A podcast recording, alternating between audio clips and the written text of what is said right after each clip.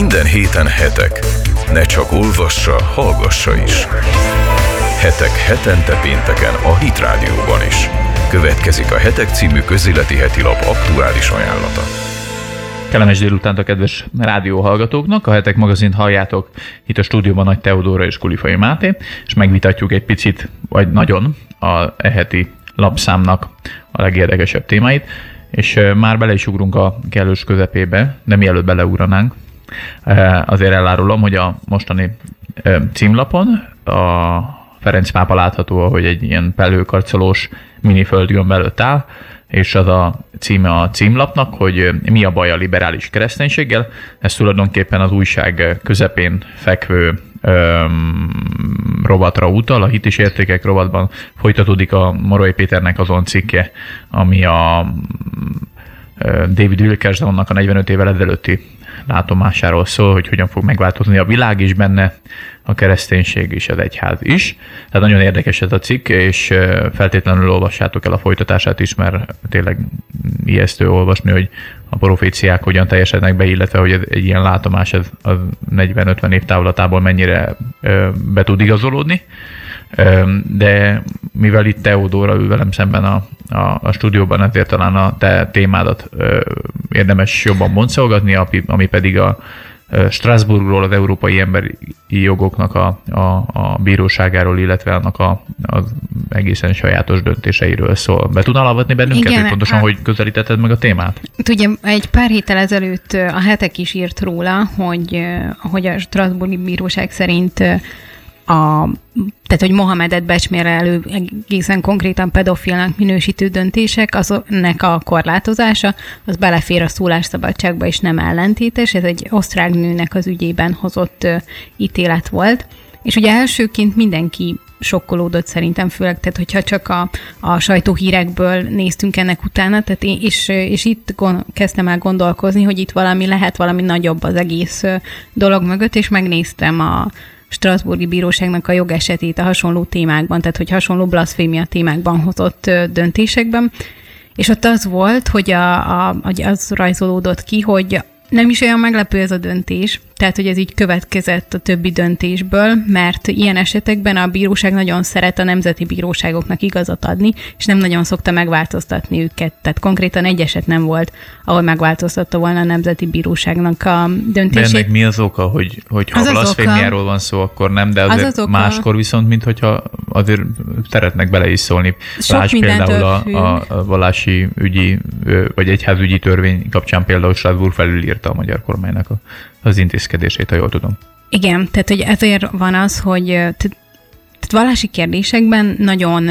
kényesen ügyelnek a vallási békére, tehát hogy annyira kényesen, hogy nagyon sok mindent visszavágnak. És most, e, tehát hogy ezen logika alapján érthető is, hogy a, a kormánynak a döntését miért írták felül.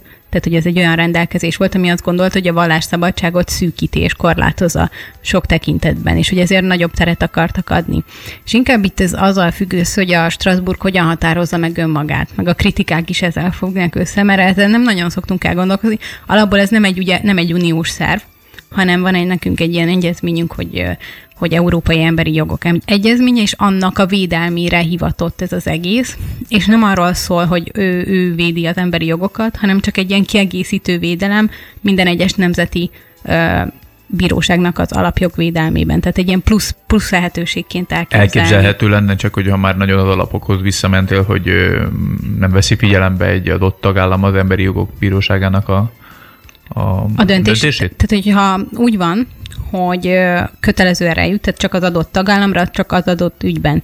És szoktak akár pénzbírságot is kiszapni, tehát hogy ami, ami kikényszeríthető, meg, meg mást is, hogy meg, meg kell változtatnia.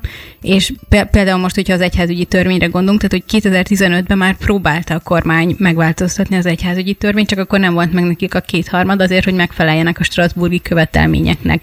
És ennek van nyilván egy ilyen politikai vetülete is, de e, tehát, hogy, hogy nem nagyon szokott előfordulni, hogy nem tartják be. Uh-huh.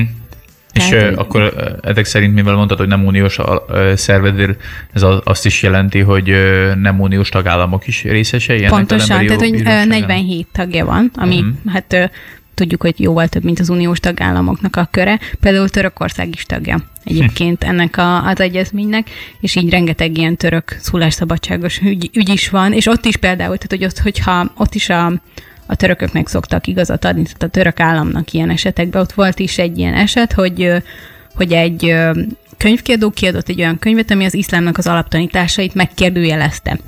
Tehát nem is az volt benne, hogy, hogy mondjuk ilyen vulgáris stílusban beszélnének az iszlámról vagy Mohamedről, csak megkérdőjelezi az alaptanításokat, és azt mondták a török hatóságok, hogy ez alkalmas volt arra, hogy a vallási békét megsértse, és az indulatokat felkorbácsolja. Jó, csak hogyha a vallási békét nem lehet megsérteni, akkor bizonyos szempontból ugye még alap, alap, hát nem tudom, hogy mennyire vel alapvetőbb emberi joga, szólás vagy vélemény szabadsága, de például a vallások önmagában a vallásoknak a léte és különbözősége már a vallási békét sérti. Mert ugye az, hogy valaki azt mondja, hogy valaki pont nem... ezért, ez a, igen, tehát hogy ez amúgy egy nagyon érdekes gondolat, meg hogy hova viszel minket, és hogy, hogy ez, hogy...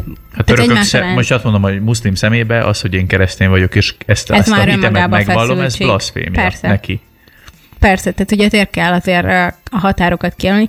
Az, az, az osztrák esetben az a speciális, hogy ott, ott törvény bünteti a blasfémiát. Tehát, hogy például nálunk ilyen nem fordulhatna elő, mert nálunk a blasfémia az nem büntetőjogi kategória. Uh-huh. Tehát, hogy nálunk ez úgymond szabad. És ugye a szólásszabadságnak olyan a természet, hogy csak külső korlátai lehetnek, amik a törvényben vannak emelve. Uh-huh. És hogy ilyen például ilyen lehet a blasfémia. De ami ennél érdekesebb, az a Strasburgi Bíróságnak az esetjoga, hogy ők, ők nem állnak ki ö, és már nagyon régóta nem állnak ki a szólásszabadság mellett. Tehát, hogy nincs az ő fejükbe egy olyan, ö, egy olyan ö, értékekben gazdag és értékeket követő szólásszabadság kép, amit, amit mindenek felett védeni kellene, hanem nagyon sokszor ilyen állami érdekeknek, meg érzékenységnek, meg vallási érzékenységnek alávetik. Egy picit elmegyünk zenél, és folytatjuk ezt a viszonylag komolyabb és szakmai témát, de annál is fontosabb ugyanis a Európa, illetve hát a, a még tágabb körben az egész világnak a, az egyházügyeit és vallásügyeit is, valamint joga, jogalkotás, emberi jogait vizsgáljuk most itt a Hetek magazinban, Nagy Teodora cikke alapján, ami a legfrissebb lapszámban jelent meg. Maradjatok velünk! Hetek magazin. Ne csak olvassa, hallgassa is. Folytatódik a Hetek magazin. Ott hagytuk abba, hogy, hogy Teodóra beszélt arról, hogy igazából az eseteket megvizsgálva nagyon érdekes, hogy milyen nem is tudom, mondhatjuk ezt logikának, vagy logika, vagy elv alapján döntenek bizonyos esetekben, hol a nemzeti döntések mellett, hol pedig azok ellen. Hát ugye ez, tehát az ilyen például, hogy azt kell látni, hogy akkor van egy jogvita, hogyha két alapjog egymásnak feszül. Tehát, hogy ilyen esetben mindig a szólásszabadság és a vallásszabadság feszül egymásnak. Mint például a kolorádói pék esetében. Igen. Nem? Hát Mondjuk ez egy picit nem, másmilyen, nem, de meg ott, ott, ott teljesen a... más, a, a, tehát hogy az angol száz jogfelfogás, az megint egy, egy más típusú Hogy teljesen dolog, más a, a, mint a mi kontinentális. Nagyon, tehát hogy ugyanazokat a jogokat, amiket védünk, nagyon más érvelés alapján védjük. Tehát nyilván ez most egy ilyen, uh-huh. ilyen mhm. kis jogászkodás, de, de hogy teljesen más az igazolás, és ez alapján teljesen más értéket tudunk tulajdonítani. Például a szólásszabadságnak is, vagy a vallásszabadságnak is. Tehát, hogy, hogy tényleg nagyon különböző, és érdekes amúgy ezeket vizsgálni, meg izgalmas is lehet. Miért baj az, hogy ö, ö, többször az emberi jogok bírósága az inkább a, a vallásszabadság oldalára áll a szólásszabadsággal szemben. Az, azt látni kell, hogy ez akár keresztény vallásról van szó, akár muszlim vallásról, vagy bármilyen vallásról, mindig a vallásszabadság mellé szokott állni uh-huh. ilyen esetekben. És ez azért probléma, mert hogy a vallásszabadság maga a természete, meg a vallásszabadsághoz való jog, az nem foglalja magába azt, hogy a, a vallásos egyénnek az érzéseit nem lehet megsérteni. Mert ilyenkor legtöbb esetben arról van szó. Tehát a vallásszabadsághoz való jog az az, hogy én szabadon gyakorolhatom a saját vallásomat, akár egyénileg, akár szervezetileg, szabadon ö, hirdethetem a, a vallásomnak, hitemnek a tanait, hogy ezért nem vagyok semmilyen módon meghurcolható. Tehát... Én tulajdonképpen azzal, hogy ők a szólásszabadsággal szemben állnak a vallásszabadság oldalára, azzal magát a vallásszabadságot is korlátozzák, hiszen a vallásszabadság része. Például szólásszabadság, igen, a szólásszabadságból eredeztetik amúgy, nagy, mert hogy úgy van ez, rend, vagy tehát, hogy a gondolat és szólásszabadsága, igen. és ugye a gondolat is, tehát, hogy, hogy mennyire része a, a gondolataidnak, vagy a gondolkozásmódodnak a hited, meg a meggyőződésed, és azt, hogy ezt szabadon ki tudod fejezni. Csak egy kicsit le, leegyszerűsítjük így, ahol a hallgatók számára is ez tulajdonképpen a gyakorlatban úgy elképzelhető, hogy, hogy az ember azzal, hogy hogy egy Isten tiszteleten beszél például, egy keresztény Isten tiszteleten arról, hogy vannak idegen istenek például, és azt mondja, hogy, hogy a, a, a muszlim hit azért nem, Istene azért nem azonos a Biblia Istenével, mert az egyik ilyen, a másik olyan. Vagy a Szűz Mária kultusz, meg azért a Mária nem, kultusz. Igen, tehát, hogy... igen, tehát hogy, hogy eleve, eleve azzal, hogy én például egy muszlim hitű embernek próbálnék bizonyságot tenni, igen. és elmondani azt, hogy figyelj, Allah azért nem Isten, mert azzal már az érzékenységét. Egyéni sérelmet okozol És ez érdekes, egyébként mondjuk ez is angol száz kultúra, de Angliába történt meg, hogy, hogy, hogy az egyik izbe kimentek, és azt mondták, hogy Jézus egy, egy meleg volt, meg transvestita volt, meg nem tudom micsoda, és ha ugyanazt kimentek ugyanarra az utcára egy fél évvel később is azt mondták, hogy Mohamed transvestita, akkor az már olyan szintű vallási érzékenységet sért, hogy a, És itt van ugye... Én a, nem azt mondom, hogy a... Mert hogy ugye, hogy kettős mérce, meg, meg ezzel is van probléma, hogy van kettős mérce, mert sokan ezt mondták, hogy a Strasburgi Bíróság kettős mércét alkalmaz. Nem alkalmaz kettős mércét, mindenkire ugyanazt a mércét Igen. alkalmazza, tehát a keresztényeket is ugyanúgy védik, mint mm. a muszlimokat, és szerintem ez egy helytelen gyakorlat Igen. a keresztények esetében és a muszlimok esetében is, mert a, az, tehát hogyha azt állított korlátnak, a szólásszabadság, hogy te nem sérthetsz meg senkit, tehát akkor, akkor tényleg ilyen nagyon durva öncenzúrát kell Egy alkalmaznod. PC tehát, hogy nem, világban élnénk. PC, de nem, de még nem is a, mert a PC világ, a PC, a, akkor azt mondom, hogy én azért PC, nem mondok... Pol correct. Igen, politikailag, politikailag korrekt. Akkor azt mondom, hogy én azért nem mondok bizonyos dolgokat, mert én eldöntöttem, hogy nem akarok másokat megsérteni. Az öncenzúránál meg félsz. Tehát, hogy nem azért nem mondod ki, mert hogy te ezt helyesnek tartod, mert a piszinél sokszor benne van az, hogy, hogy helyesnek tartják. Ez egy döntés is, is, kérdése. Igen. Az öncenzúra ennél még durvább. Tehát, hogy azért nem mondod ki, hogy, hogy a, mit tudom én, a transznemű nő az igazából nem nő, hanem férfi, mert félsz, hogy majd az értéket meghurcolnak. És hogy e- ezért már, már, tehát hogy nem is fogsz úgy gondolkozni. Tehát, hogy már nem csak arról van szó, hogy nem mondod ki, hanem hogy a gondolkozásmódodra is hatással van.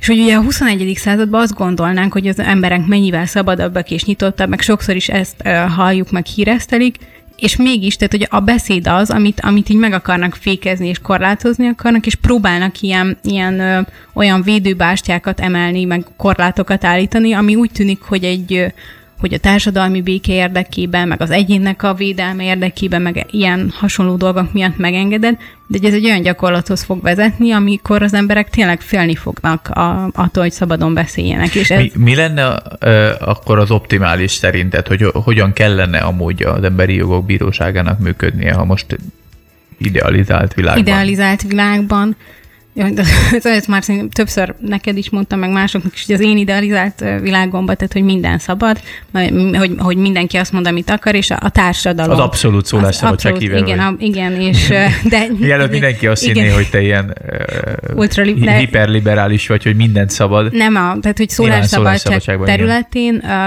uh, az más, hogyha mondjuk vannak ilyen becsületsértések, és tényleg egyéni uh, hátrányokotások, azt is a bíróságnak kell eldöntenie, de hogy szerintem nincsen ilyen általános mérce, hanem mindig egyénileg kéne mérlegelni, hogy, hogy a, megtörtént-e valóban jogsérelem, és minden esetben egyénileg kéne döntést hozni, és, és meg kéne nézni, hogy mi a szólásszabadságnak a magja, amit nem érinthet semmilyen már. Tehát, hogy, hogy a, abban nem lehet beleavatkozni. Tehát, hogy például ilyen esetben, hogy most az, hogy nem mondhatod azt Mohamedre, hogy pedofil volt, bizonyos dolgokból levonva következtetésként, tehát hogy itt a szólásszabadságnak egy nagyon ö, erős részét, vagy tehát ugye a szólásszabadságban egy nagyon durva beavatkozás.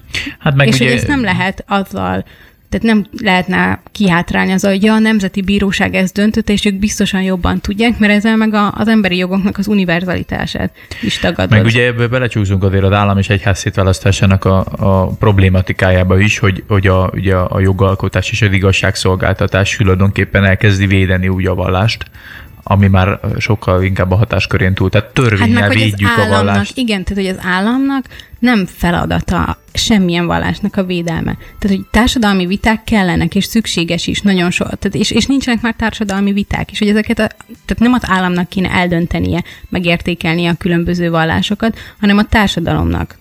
Így van. Ennyi fér bele a mostani adásunkba. Nagy Teodorával beszélgetünk arról, hogy a Strasbourgban helyezkedő vagy, vagy posztoló emberi jogoknak a bírósága milyen jogalkotási módon viszonyul a blasfémiához, Mohamed kritikájához, vagy éppen a kereszténységnek a védelméhez, de maga a, a hetek ezen túl is rengeteg érdekes és izgalmas információt tartalmaz, illetve cikket, Készítettünk egy exkluzív interjút Rodney Howard Brown-nal, az evangéliumi tanácsadójával Donald Trumpnak. Beszél arról, hogy milyen, hogy látja Európa, Magyarország jövőjét, illetve az Egyesült Államok következő éveit, de beszéltünk szintén hasonló témában John Fundal, aki szintén már 30 éve ismeri Donald Trumpot, ő egy amerikai politikai kommentátor, és Súrjányi Fani beszélgetett vele arról, hogy, hogy hogyan alakul az amerikai belpolitika. Nagyon érdekes, ugye, amiről beszéltünk a szólásszabadság 21. századi alakulásáról Teodóra írt, SDS a, a napokban lett 30 éves, vagy lett volna 30 éves, ha nem szűnt volna meg, és ennek a tanulságairól Hak Péter és Mészáros István is érdekes adalékokkal szolgált, ők egykor a, a, a Szabaddemokraták Szövetségének voltak a képviselői, a, a, a szemétszállítási holdingnak a káoszáról is született egy érdekes cikk, valami a magyar társadalomnak a rétegződéséről, David Wilkersonnak a, a drámai látomásáról már a, a magazin előtt, elején beszéltem. Van egy nagyon izgalmas cikk azoknak, akik esetleg a sportot nagyon kedvelik, hogy a, a, az európai futball hogyan alakul át tulajdonképpen ilyen mini diktátoroknak, sejkeknek, olajmágnásoknak a játszóterévé. Hegedős Soma írt egy nagyon izgalmas pénzt, hogy hogyan teszi tönkre a focit tulajdonképpen a, a, a arab pénz, vagy nem tudom, hogy mondjam ezt e, e, szebben. A, nem kell, ahogy, ahogy nem, gondolod, úgy igen. nem kell PC-nek lenned. Nem, nem, igyekszem, igen, nem ön, öncenzúrát alkalmazni, e, e, tanulva az elmúlt 20 percből. E, a géneknek az emlékező funkciójáról is van egy nagyon érdekes cikk, hogy a őseinknek a tapasztalatai hogyan öröklődnek át a mi génállományunkba. Reklámújságnak a góknak a, a, a, a termékdíjáról írt egy nagyon érdekes cikket Sebestyén István, valamint még számos ilyen színes, eh, amit már megszokhattok az utolsó oldalakon, egészségügyi és, és turisztikai és hasonló kis, hogy mondjam, bombonok, édességek találtuk a lap végén. Amit ne felejtsetek el, hogy van előfizetői nyereményakció, meg tudjátok rendelni a heteket akciósan, tudtok spórolni rajta, ha ha előfizettek a, a heteknek a lapszámáira, sőt nem csak sporolni tudtok, hanem nyerni is, például egy Vespa Primavera robogót, és ugye, ahogy szoktuk, mindig van egy gyorsasági nyeremény akció, aki november 21-ig előfizet egy évre, az még extra nyereményeket is nyerhet a, a, az általános nyeremény akción túl, valamint ne felejtsétek el, hogy a határtalan magyaroknak a negyedik kötete is megjelent a, a, a napokban, és nagyon izgalmas élettörténeteket mutatunk be olyan magyar származású emberekről, akik megváltoztatták a környezetüket vagy a világot. Köszönöm Nagy Teodoro, hogy itt voltál, és köszönöm a rádióhallgatóknak is, hogy velünk voltak. További jó rádiózást kívánunk mindenkinek, és szép hétvégét. Sziasztok! Szép hétvégét, sziasztok!